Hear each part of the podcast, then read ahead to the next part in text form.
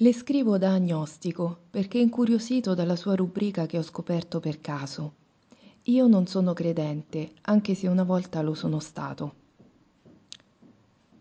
Quesito.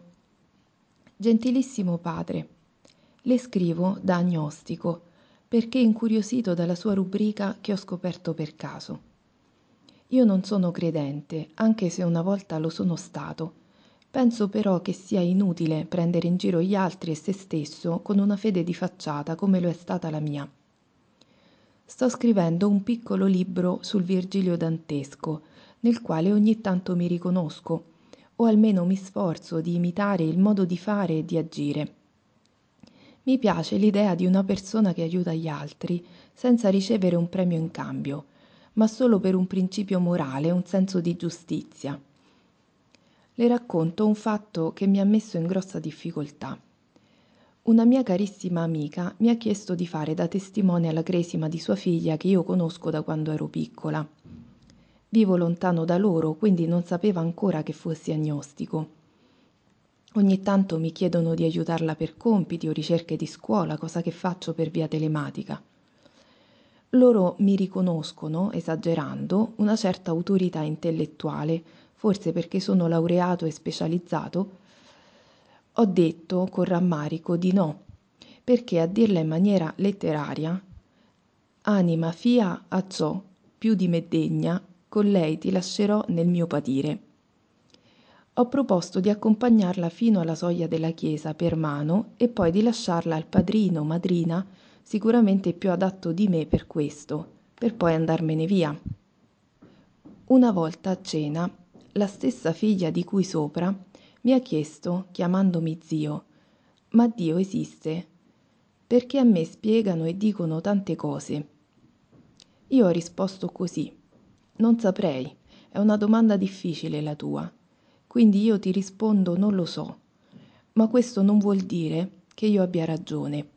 Non è un teorema o una legge scientifica, su quelle potrei aiutarti, lo devi sentire tu. Sai, nella vita non tutto si può dimostrare, la fede comunque per chi l'ha è una cosa positiva. Lo so, non sarà soddisfatto della mia risposta, ma sono stato onesto. Come ovviamente non obbligherei nessuno a credere per forza, ho però detto a mio nipote, battezzato e con la comunione, sapendo che talvolta non va messa, che sbaglia, che la messa e le ore di religione sono importanti per la sua formazione perché lo aiutano a pensare e riflettere. Se io sbagliassi con la mia posizione agnostica, non voglio lo facciano anche gli altri. Mi scuso per la lettera un po' strana, ma sono cose che volevo dirle e sarei felice di sapere cosa ne pensa. Le faccio i complimenti per la sua rubrica e le auguro le cose migliori per il futuro. Un cordiale saluto, Claudio. Risposta del sacerdote. Caro Claudio, ho letto e riletto la tua mail per trovare un bandolo per la risposta. Finalmente l'ho trovato. Mi è venuta in mente l'esperienza di una grande domenicano francese del diciannovesimo secolo, Dominique Henri Lacordaire, che ristabilì l'ordine domenicano in Francia dopo le soppressioni della Rivoluzione francese. Fu anche deputato al Parlamento. Come te aveva ricevuto anche lui un'educazione religiosa, ma andando a scuola di diritto, divenne poi avvocato, si trovò incredulo. Confessò anche che in quegli anni di studio nulla venne in sostegno della nostra fede.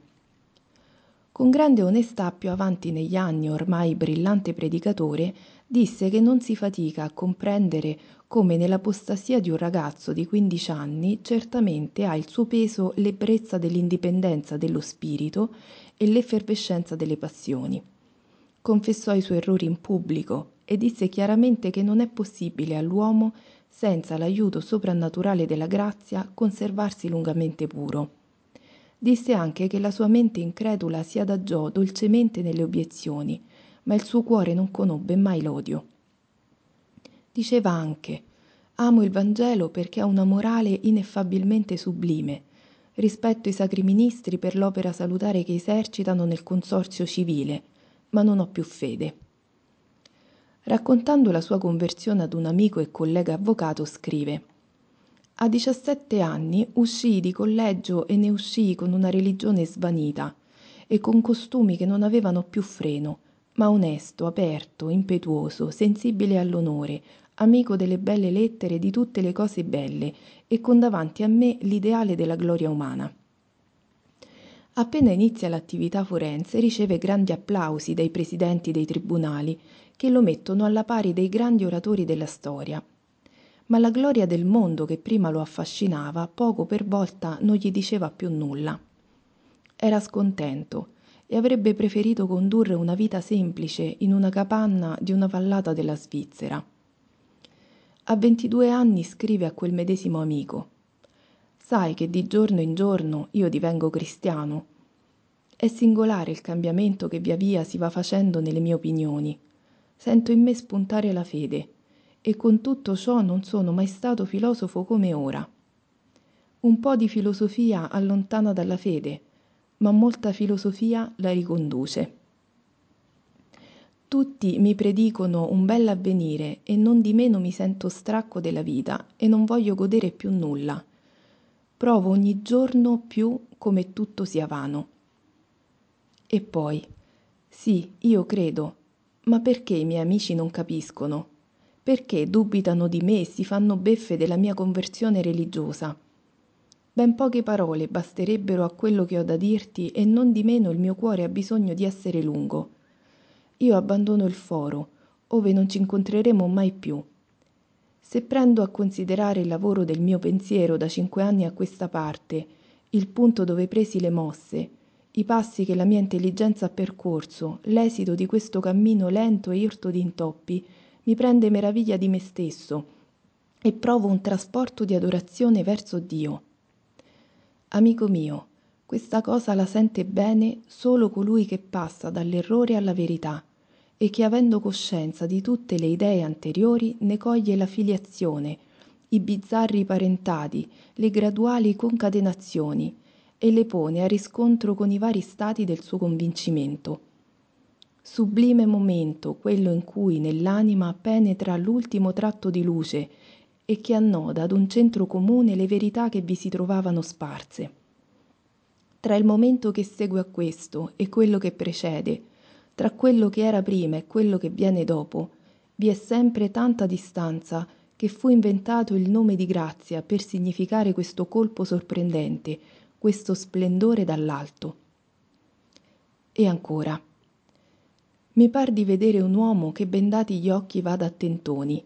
Se gli allenti a poco a poco la benda, gli si affaccia il giorno e al momento che la benda cade, egli si trova in faccia al sole. Mi è cosa impossibile dire il giorno, l'ora, il come la mia fede, già da dieci anni smarrita, mi ricomparve nel cuore come fiaccola non ancora spenta. La teologia insegna come oltre la ragione vi è un altro lume, un altro impulso oltre a quello della natura. E questo lume e questo impulso emanati da Dio operano senza che si sappia donde vengano e dove vadano. Il vento soffia dove vuole e ne senti la voce, ma non sai da dove viene né dove va. Così è chiunque è nato dallo Spirito. Incredulo ieri, oggi cristiano e certo d'una certezza invincibile, e questo non era un rinnegamento della ragione, come se questa fosse stata di scatto incatenata in un'incomprensibile servitù, ma era al contrario una dilatazione in lei della sua chiarezza, una veduta di tutte le cose sotto più largo orizzonte e luce più penetrante. E non era nemmeno un'improvvisa repressione dell'indole naturale sotto una regola più stretta e rigida, ma era anzi lo svolgimento dell'energia di essa in virtù di un moto che veniva da più in alto che dalla natura.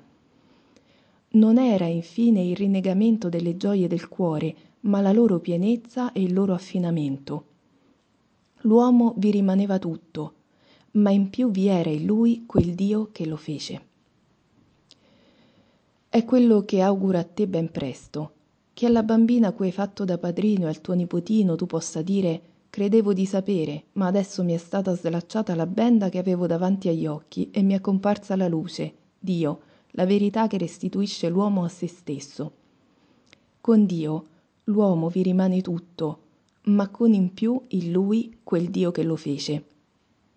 è il tesoro più grande cui possa aspirare una persona per la vita presente e per quella futura. Per questo ti assicuro la mia preghiera e il mio ricordo nella Santa Messa. Ti ringrazio per la mail e ti benedico. Padre Angelo.